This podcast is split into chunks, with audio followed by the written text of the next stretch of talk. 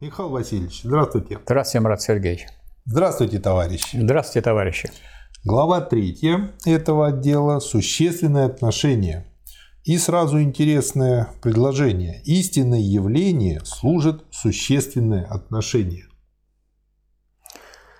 Я думаю, все понимают, что за явлением стоит сущность. Значит, надо двигаться от явления к сущности. А, э, значит, речь идет о паре явления и сущности. И тут уже есть отношения. Вот существенные отношения. Ага, то есть это отношение с этой сущностью имеется Конечно. в виду. А если у вас это явление без отношения, то оно и не явление. Угу. Хотя существенное отношение еще не есть истинное третье к сущности и существованию – но оно уже содержит в себе определенное соединение обоих. Таково понятие отношения, но пока содержащееся в нем тождество еще не полно. Его тождество есть поэтому лишь некоторое соотношение – и самостоятельность этого тождества имеет место вне самого этого соотношения, а именно в сторонах. На лицо еще нет рефлектированного единства этого тождества и самостоятельных существований, еще нет субстанции. Значит, здесь говорится о том, что если вы хотите получить действительное отношение, то не должно быть просто изображение связи между сущностью и существованием, а должно быть э, такое э, соотношение, когда в каждой стороне есть и вторая. Угу. То есть в глубине есть и поверхность, на которую будет выходить эта глубина. А в поверхности есть та глубина, в которую надо погружаться.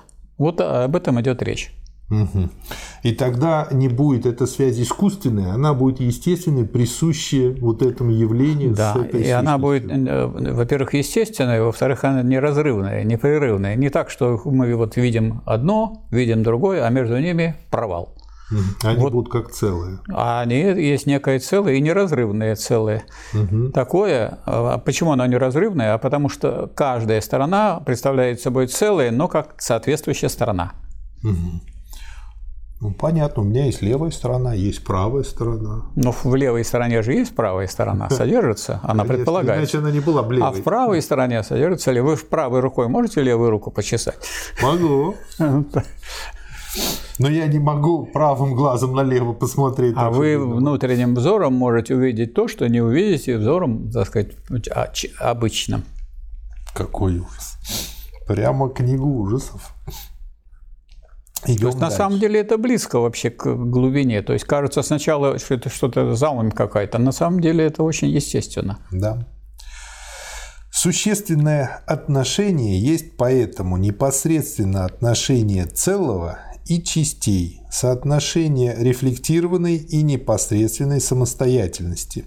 Так что обе они вместе с тем имеют бытие как взаимно обуславливающие и предполагающие друг друга.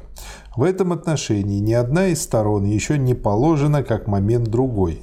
Их тождество поэтому само есть некоторая сторона, или иначе говоря, оно не есть их отрицательное единство.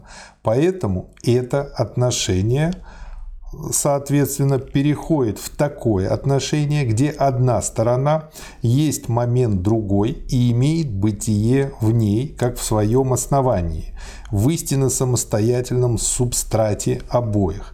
Это отношение силы и проявления. И, наконец, еще имеющееся неравенство этого соотношения снимает себя, и последнее отношение есть отношение внутреннего и внешнего. В этом ставшем совершенно формальном различии само отношение идет ко дну и выступает субстанция или действительное, как абсолютное единство непосредственного и рефлектированного существования. Это вот то, чем сейчас будем заниматься, как я понимаю. Первый параграф – отношение целого и частей. Существенное отношение – есть простая форма, определение которой, хотя и суть также существование, но вместе с тем суть положенные существования – моменты, удерживаемые в единстве. Что скажете? Это значит, если это моменты, удерживаемые в единстве, это значит не один момент не должен браться как что-то изолированное, а должен брать, браться вместе с другим. Например, если говорится о целом, значит, целое предполагает, что есть какие-то части – не бессмысленно говорить о целом, тогда просто есть какое-то нечто, да и все. А вот если вы говорите целое, то подразумевается, что это есть часть. Или наоборот, если это части, то это значит части какого-то целого. Поэтому вы теперь э, вот этот э, взгляд на целые и части э, уже не разлаиваете, а вы видите целое, воспринимаемое так, что это целое через которые просвечивают части, или части, которые соединяются в целое. Это просто два момента одного и того же. И одно и то же можно рассматривать и как э, части, составляющие целое, и как целое, составленное из частей. И это одно и то же. Вот э, Энгельс по этому поводу специально э, сделал такие вот высказывания, что части лишь у трупа – Потому что если вы берете их отдельными, изолированными, а не как части целого, ну это то, так вот в анатомическом театре. Хотя это совершенно необходимо, это исследование медицинское для того, чтобы лечить людей и заниматься хирургией. И как я понял, э, как вместо того, чтобы говорить части целого, чтобы не вводить людей в заблуждение, наверное, лучше говорить моменты целого. Ну, дело в том, что само, надо просто привыкнуть э, считать, что часть это предполагает, что есть какое-то целое, а целое предполагает, что есть какие-то части. И себя к этому приучить, потому что это соответствует То истине. Есть, чтобы не воспринимать часть как что-то изъятое, да, вырванное. Да, если вы вырвали а понимать, это... что оно всегда э, внутри содержится да. безотрывно. Да, угу. а если вы уже его вырвали, то это никакая не часть, а оно уже все представляет собой другое целое. Можете угу. его дальше делить на части угу. и рассматривать какие-то его моменты. Вы знаете мне, что напомнило? А, Троицу. Немножко да, в сторону. Да, это но правильно. Вот э, если посмотреть на икону Андрея Рублева, да. Троицу, Рублевскую, которая в Третьяковской галерее в подвале за бронестеклом. И она называется не просто канонической, а про нее говорят, что это и есть канон. И вон там точно так же. Почему это канон? Потому что задача Рублева было показать, что с одной стороны Бог един, а с другой стороны в нем три каких-то момента существуют, которые взаимодействуют все время между собой, образуют целое, неотрывное. Вот, вот как раз-таки про это. То есть э, есть вот такая хорошая интересная аналогия. Но, но вот с точки зрения там, сказать, гегелевской логики, э, можно сказать, что это троица, а на самом деле двоица. Угу. Почему? Потому что тут двуединство есть. Если есть отец, то есть сын. Угу. Если сын есть сын, то есть отец. А они не отдельны, они отдельны друг от друга. А есть то, что их связывает, это Святой Дух. Угу. И Святой Дух выступает и как отец, и как сын. И все это едино, и все это одно целое, а не да. так. Одно целое с двумя противоположностями и с единством. Святой Дух – это их единство, а не третья какая-то часть. Да, то есть вот э, у меня всегда вот э, по этой причине был такой вопрос, как вот вроде бы в такой совсем ненаучной области, а вот сохранилось э, вот это вот целостное. Оно не, хоть и не научное, но диалектическое здесь сохранилось. Потому что оно не оторвано от диалектики жизни, потому что когда вы берете э, эти части целые, то берите еще их соединение. Это соединение выступает как вот что-то третье, как Святой Дух, который и так, и так в такой, и в такой ипостаси выступает. И еще почему я вспомнил этот пример, потому что он точно так же хорошо иллюстрирует другими иконами, которые нарушают канон, которые считаются еретическими. Ну, например, а, в рублевской иконе чаша одна. А во многих западноевропейских иконах у каждого из этой троицы своя чаша.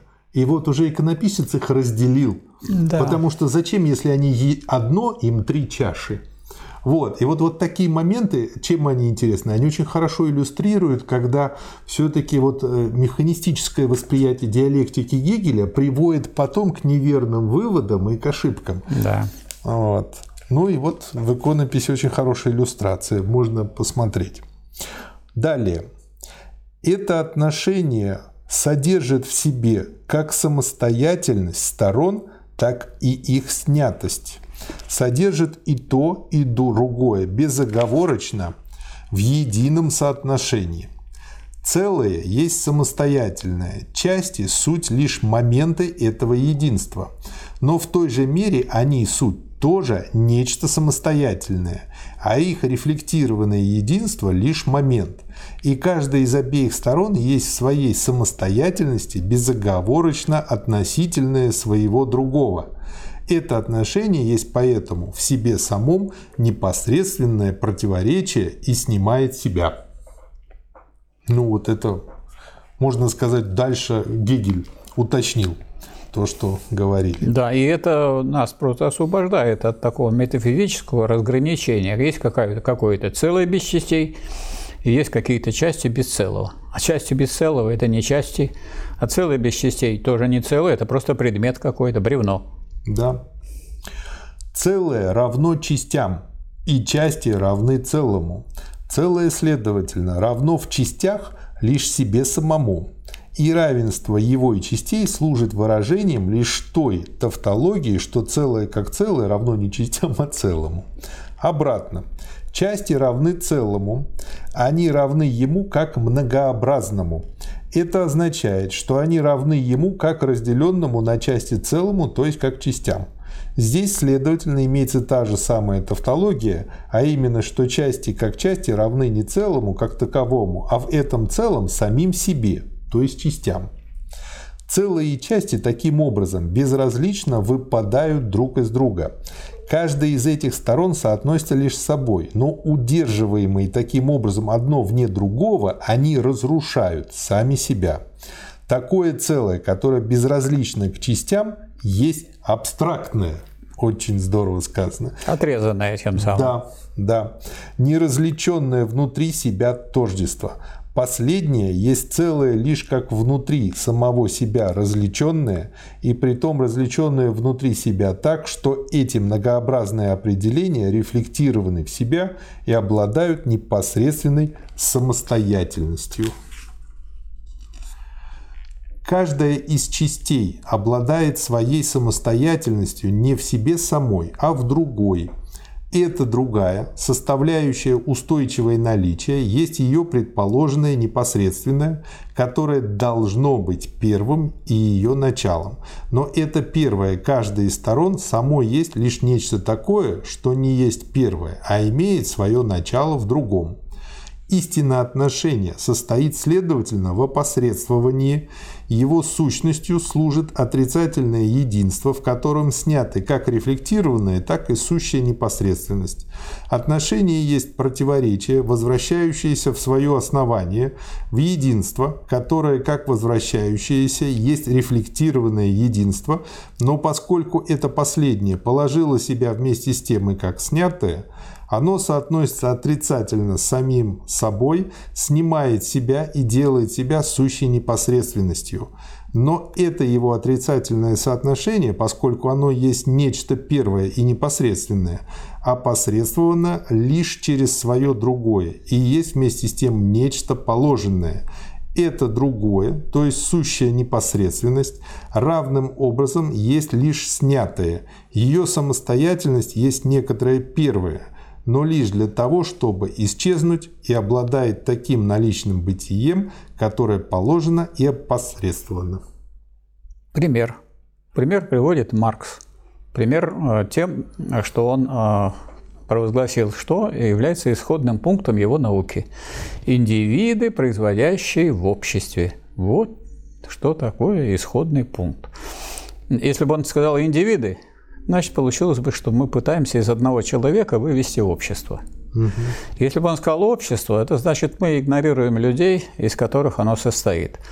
Если мы берем просто индивиды как э, части общества, значит, мы их деятельность, этих индивидов, как творцов, игнорируем. А тут индивиды, производящие в обществе, или, можно сказать, на самом деле общественное производство является исходным пунктом, но это производство не без людей, и не без общества. А и общество, если вы взяли, оно через производство связано с э, производителями, с людьми, индивидами, не индивидуумами, Это вот изолированные индивиды. А э, именно индивиды, то есть связанные воедино в одно общество через производство. Угу. В этом определении отношения уже больше не есть отношения целого и частей. Непосредственность, которой обладали его стороны, перешла в положенность и опосредствование. Каждая сторона, поскольку она непосредственно, положена как снимающая себя и переходящая в другую, а поскольку она сама есть отрицательное соотношение, она положена так, что она вместе с тем обусловлена другой стороной, как ее положительным. Равно как ее непосредственный переход есть вместе с тем нечто опосредствованное а именно снятие, полагаемое другой стороной. Таким образом, отношение целого и частей перешло в отношение силы и ее проявления. Но перед этим, перед вторым пунктом, вторым параграфом небольшое примечание. Бесконечная делимость. Вот очень такое интересное и уместное для любителей физики и науки. Если определить существующее как целое, то оно обладает частями, и части составляют его устойчивое наличие. Единство целого есть лишь некоторое положенное соотношение, некоторая внешняя составность, не касающаяся самостоятельно существующего, поскольку последнее есть часть, оно не есть целое, не есть составное, а есть тем самым простое. Но так как соотношение с некоторым целым внешне ему, то это соотношение его не касается. Самостоятельное, стало быть, не есть часть также и в себе, ибо оно есть часть лишь через вышеуказанное соотношение. Но так как оно не есть часть, то оно есть целое, ибо здесь имеется лишь это отношение целого и частей – и самостоятельное есть одно из этих двух. А раз оно есть целое, то оно опять-таки составно. Оно опять состоит из частей и так далее до бесконечности.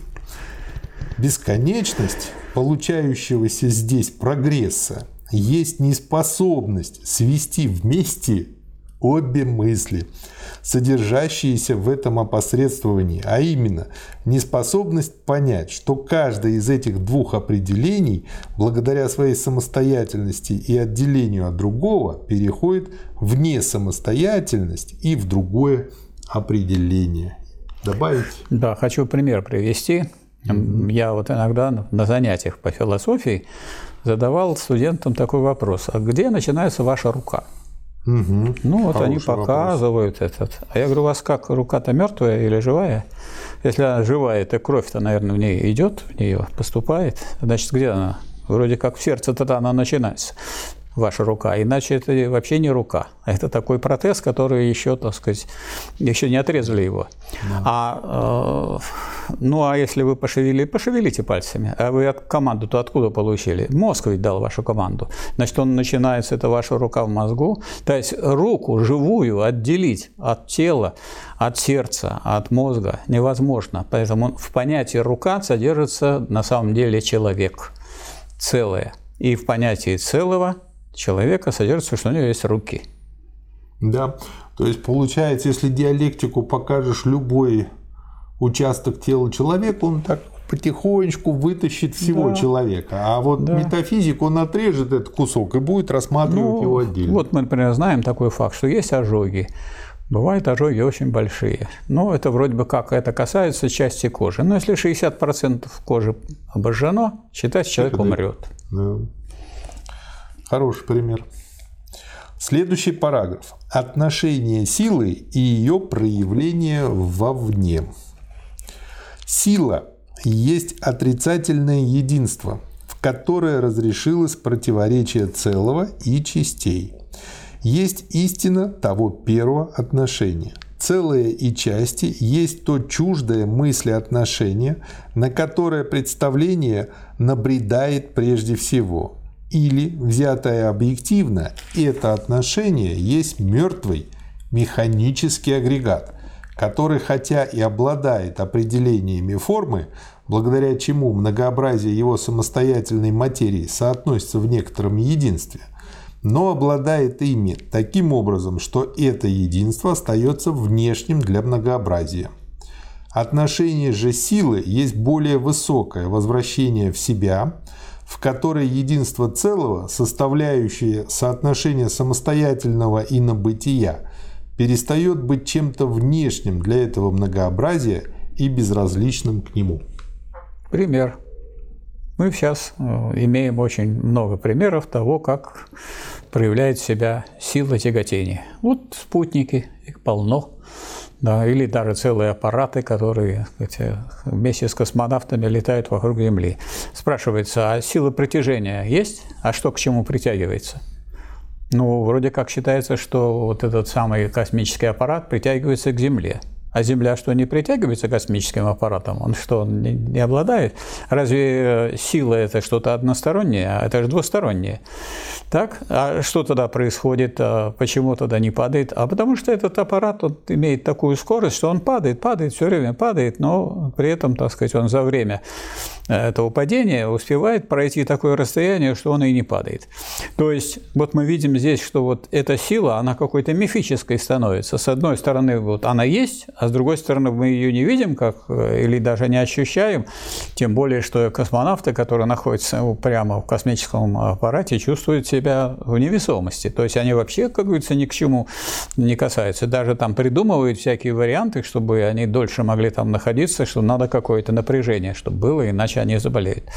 То есть э, сегодняшнее вот э, развитие человечества показывает, что то, о чем говорит Гегель, оно сейчас вовсю применимо, а раньше это казалось вот чем-то странным. А сейчас кажется это нормальным, естественно. Мы же знаем, что Земля имеет спутника Луну, и она за эти сутки совершает один оборот. И все время повернута к нам одной стороной. Как раз вот если вы возьмете такой же опыт, вы поставьте человека и на него смотрите, и, и идите вокруг него. Только не, не так, а боком, боком, боком. Так вы пройдете, он спину вашу никогда не увидит.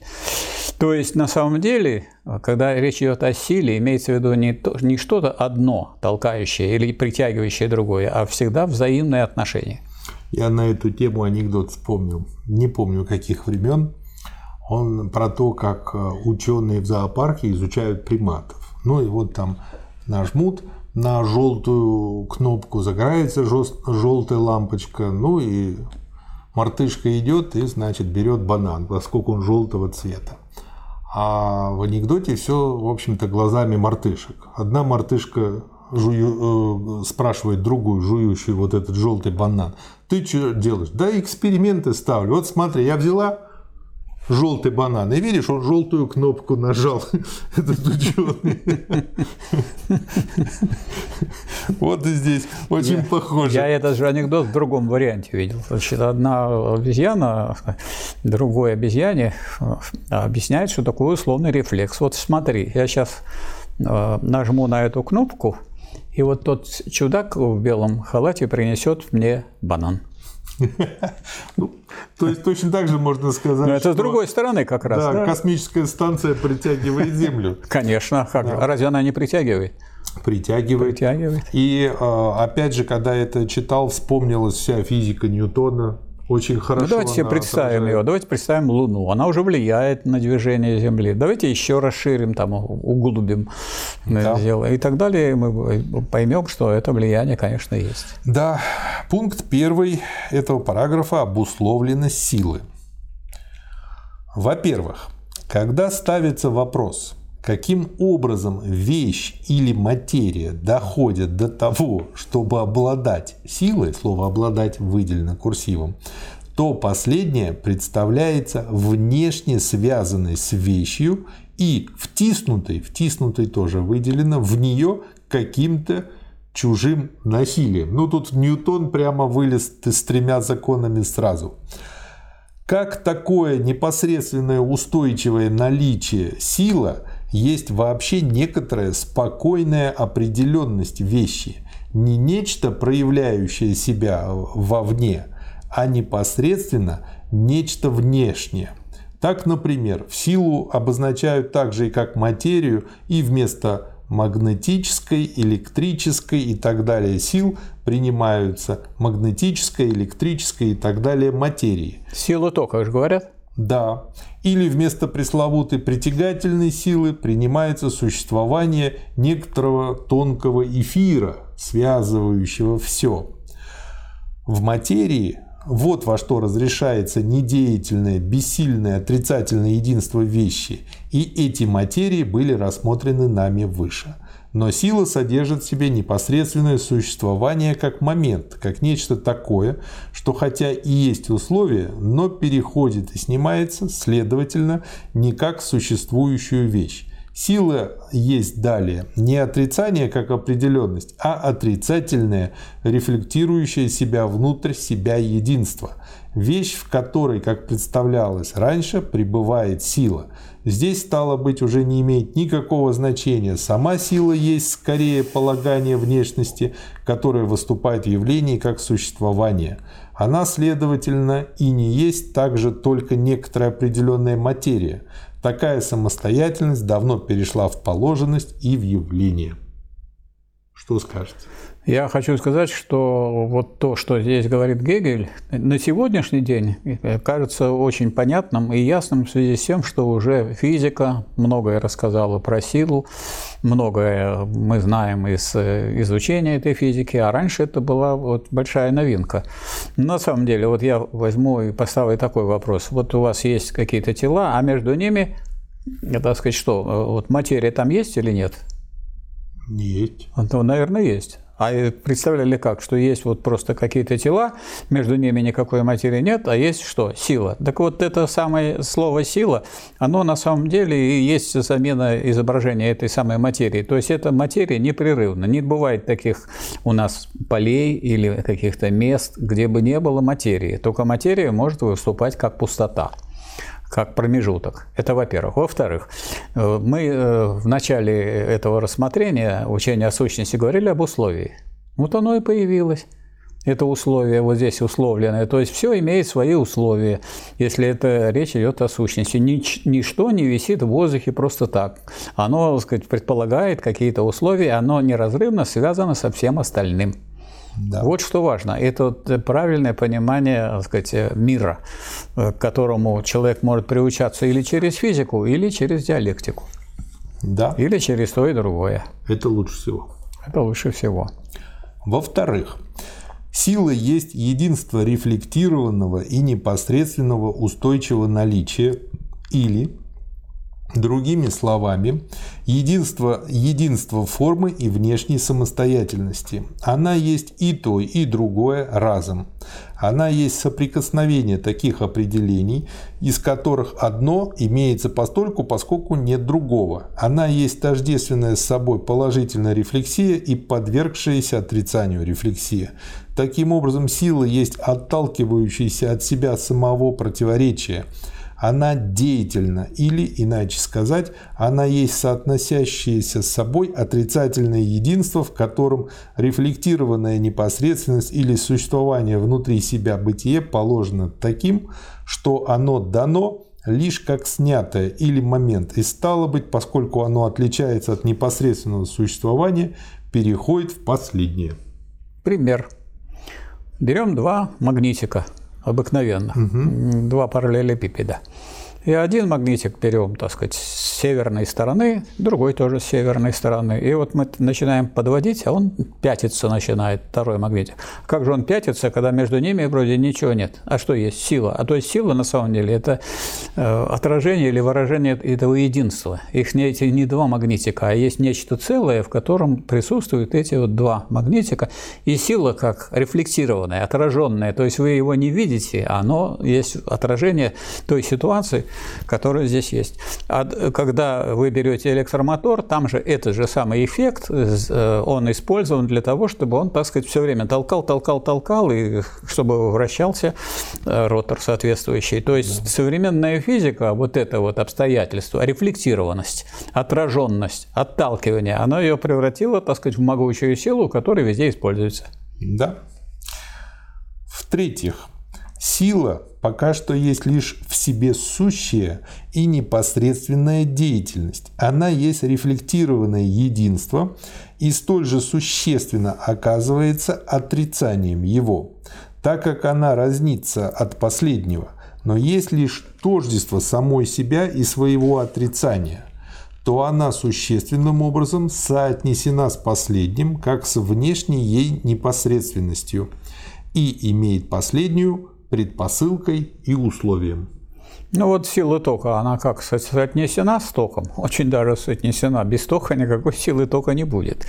Это раз. Во-вторых, для того, чтобы была сила, вот мы, то, что это требует обусловленности, это мы с самого начала поняли. В начале говорилось о том, что есть условия и существование. Так э, если вы возьмете провод, по которому э, течет ток, так вот провод – это условие проявления этой силы тока. Перережьте и не потечет. Да. Сила есть таким образом такое отношение, в котором каждая сторона есть то же самое, что и другая сторона. Сторонами отношения оказываются силы, которые при том существенно соотносятся друг с другом. Ну вот, скажем, продают обыкновенные какие-нибудь э, Э, батарейки. Там есть обозначен плюс и минус. А что это? Плюса. А все плюса соотносятся друг с другом. Да. Возьмите проволочку, соедините, и потечет ток.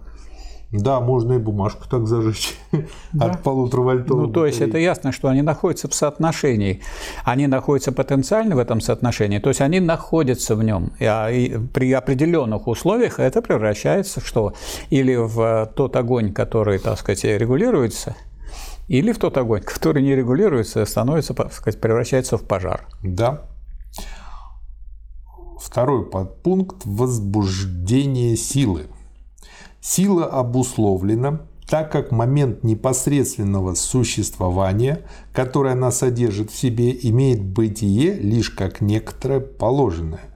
Но так как он есть вместе с тем нечто непосредственное, то он есть некоторое предположенное, в котором сила подвергает самое себя отрицанию. Имеющаяся для силы внешность есть поэтому сама ее собственная предполагающая деятельность, которая ближайшим образом положена как некая другая сила. Сила таким образом, как обуславливающая, есть взаимно толчок для другой силы, по отношению к которому она деятельна. Сила таким образом определена сначала в своем понятии как снимающее себя тождество, а в своей реальности одна из двух сил определена как возбуждающая, а другая как возбуждаемая. Вот, пожалуйста, приведу пример. Берем коробок спичечный, Достаем спичку. Угу. Вот одна, как возбуждающая, это какая спичка? Вы будете ее проводить, правильно?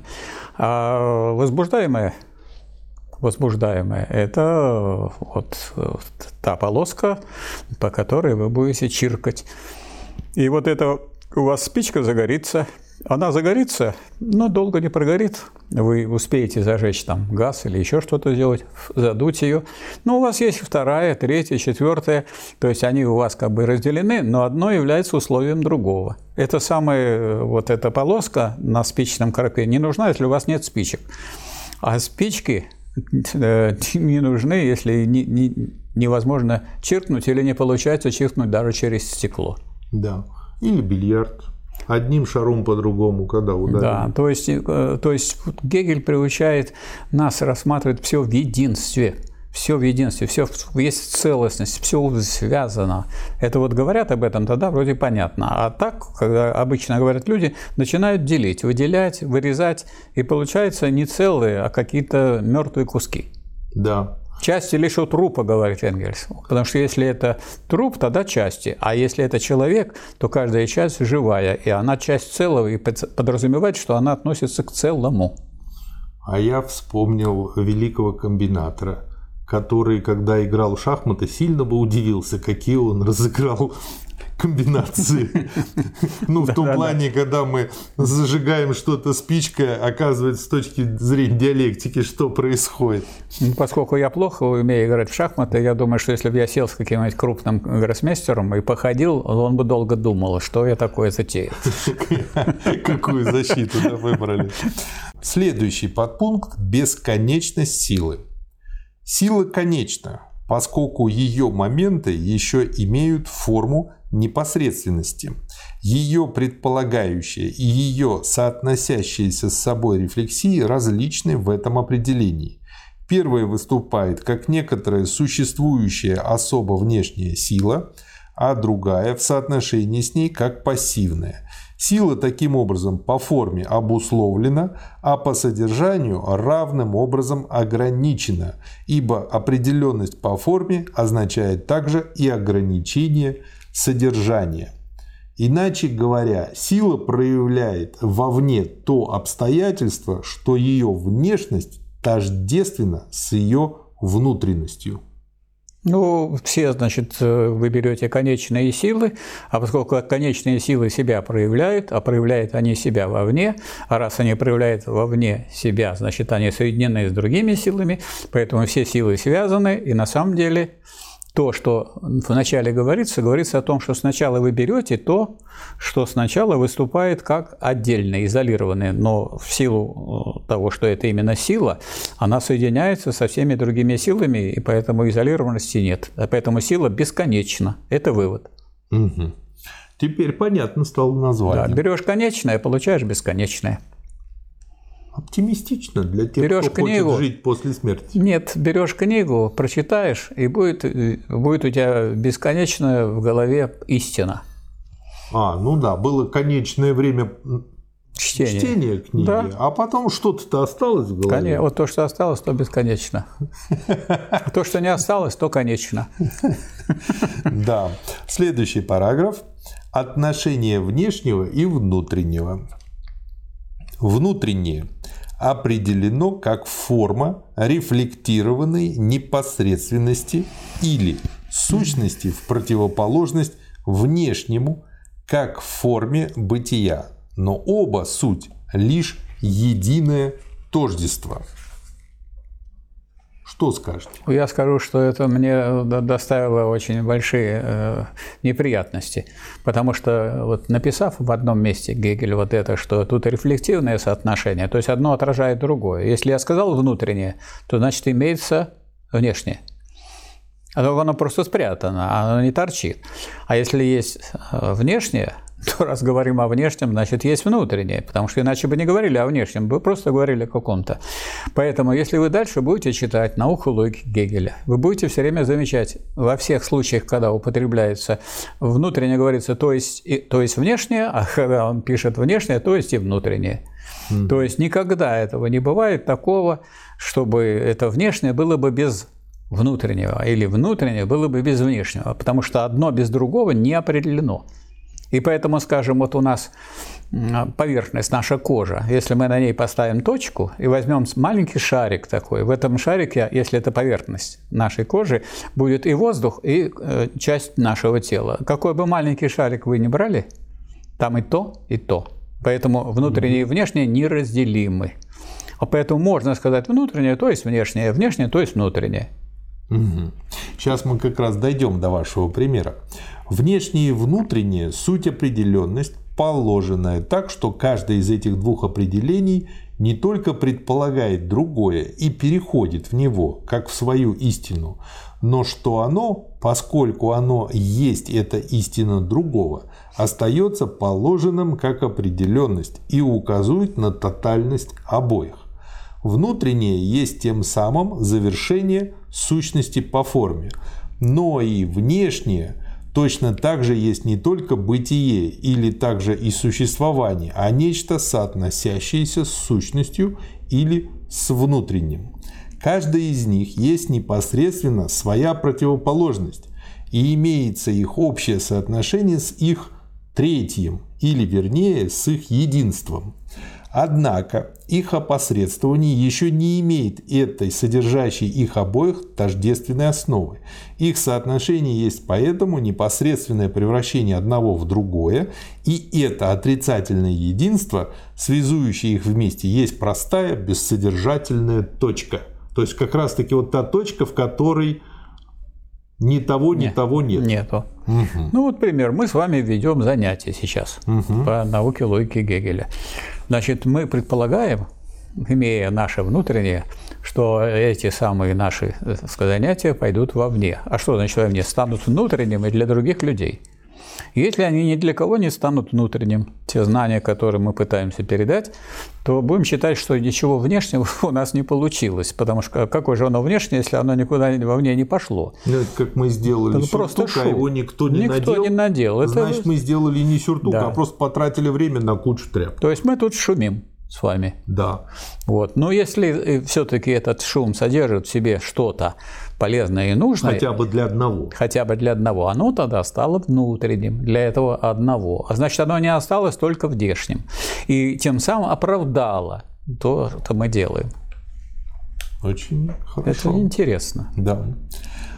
Различие формы, внутреннее и внешнее, положены каждое в себе самом как тотальность себя и своего другого. Внутреннее, как простое рефлектированное в себя тождество, есть непосредственное и потому столь же бытие и внешность, сколь и сущность, а внешнее, как многообразное определенное бытие, есть лишь внешнее – то есть положено как несущественное и возвратившееся в свое основание стало быть как внутреннее. Этот переход обоих друг в друга есть их непосредственное тождество как основа, но он есть также и их опосредствованное тождество, а именно каждое есть как раз через свое другое то, что оно есть в себе, то есть тотальность отношения. Или, обратно, определенность каждой из сторон в силу того, что она в себе уже есть, тотальность, опосредствовала с другой определенностью. Таким образом, тотальность опосредствует себя с самой собою через форму или через определенность, а определенность опосредствует себя через свое простое тождество с собою. Поэтому то, что нечто есть, оно есть целиком в своей внешности. Его внешность есть его тотальность. Она есть также и его рефлектированное в себя единство. Его явление есть рефлексия не только в другое, но и в себя. И его внешность есть поэтому проявление вовне того, что оно есть в себе. А так как его содержание и его форма таким образом безоговорочно тождественны, то нечто состоит в себе и для себя ни в чем ином, как в том, что оно проявляется вовне. Оно есть откровение своей сущности, так что эта сущность именно и состоит только в том, что она есть открывающая себя. В этом тождестве явление с внутренним или сущностью существенное отношение определило себя как действительность.